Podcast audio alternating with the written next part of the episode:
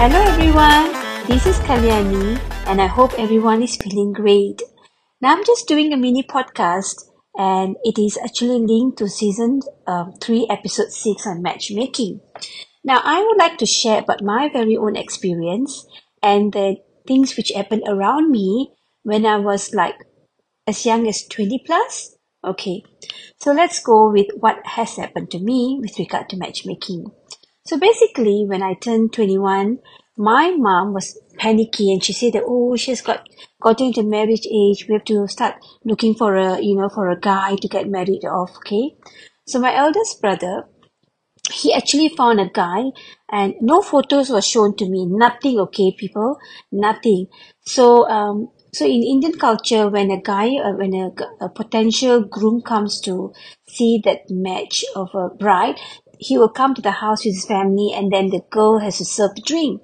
So coffee, usually coffee or tea. So when I brought the drinks to the table, I got a shock of my life because this man, my brother, tried to match matchmake with me. He is like simply hovering over me if he were to stand up, and uh, and he looked much older.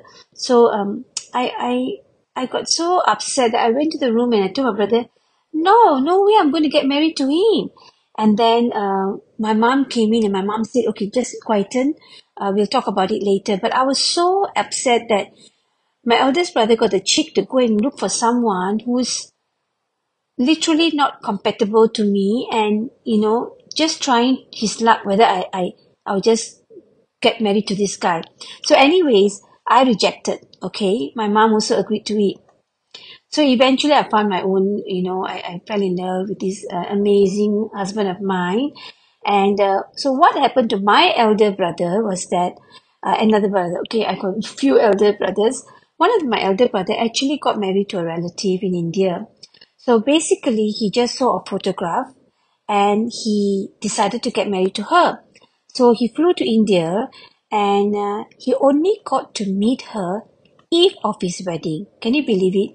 Eve of his wedding, he got to meet her and they got to, you know, say a few words and then he got married and brought her back to Singapore and then they, until now they are married. Basically, they fell in love after their marriage. Okay.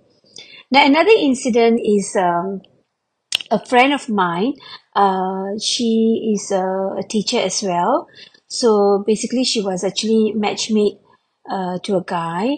And uh, he was uh, from a big very big family. And she had to uh, because she's the only girl in the family and she had to get married to this big family whereby she has to accommodate to all the sister-in-laws and brother-in-laws and you know and, and the extended family and so forth. She was actually struggling after the marriage and she really wanted to break off the wedding. You know she just wanted to get a divorce and leave the whole scenario because basically she was not in love with her husband even after marrying him over many many years so uh, if you were to talk about matchmaking, uh, you know, some people say uh, matchmake is made in the heaven, you know, your soul mate, you will see him and so forth.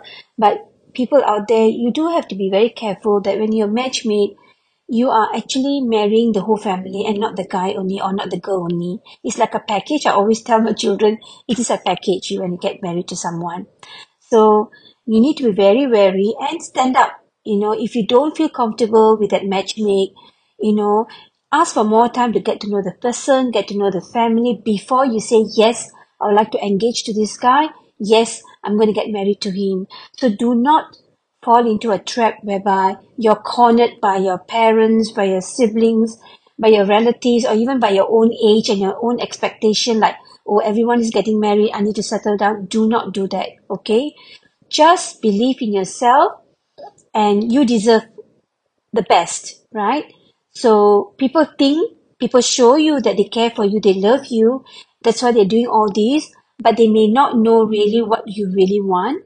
So stand up people and uh, you know, I mean, I'm not discouraging matchmaking, but I'm saying that you need to be very sure. You need to spend time with this person to get to know this person before you say go ahead. All right. So if you have missed our episode on season three, please go ahead and listen to it. All right. My five minutes up. Goodbye.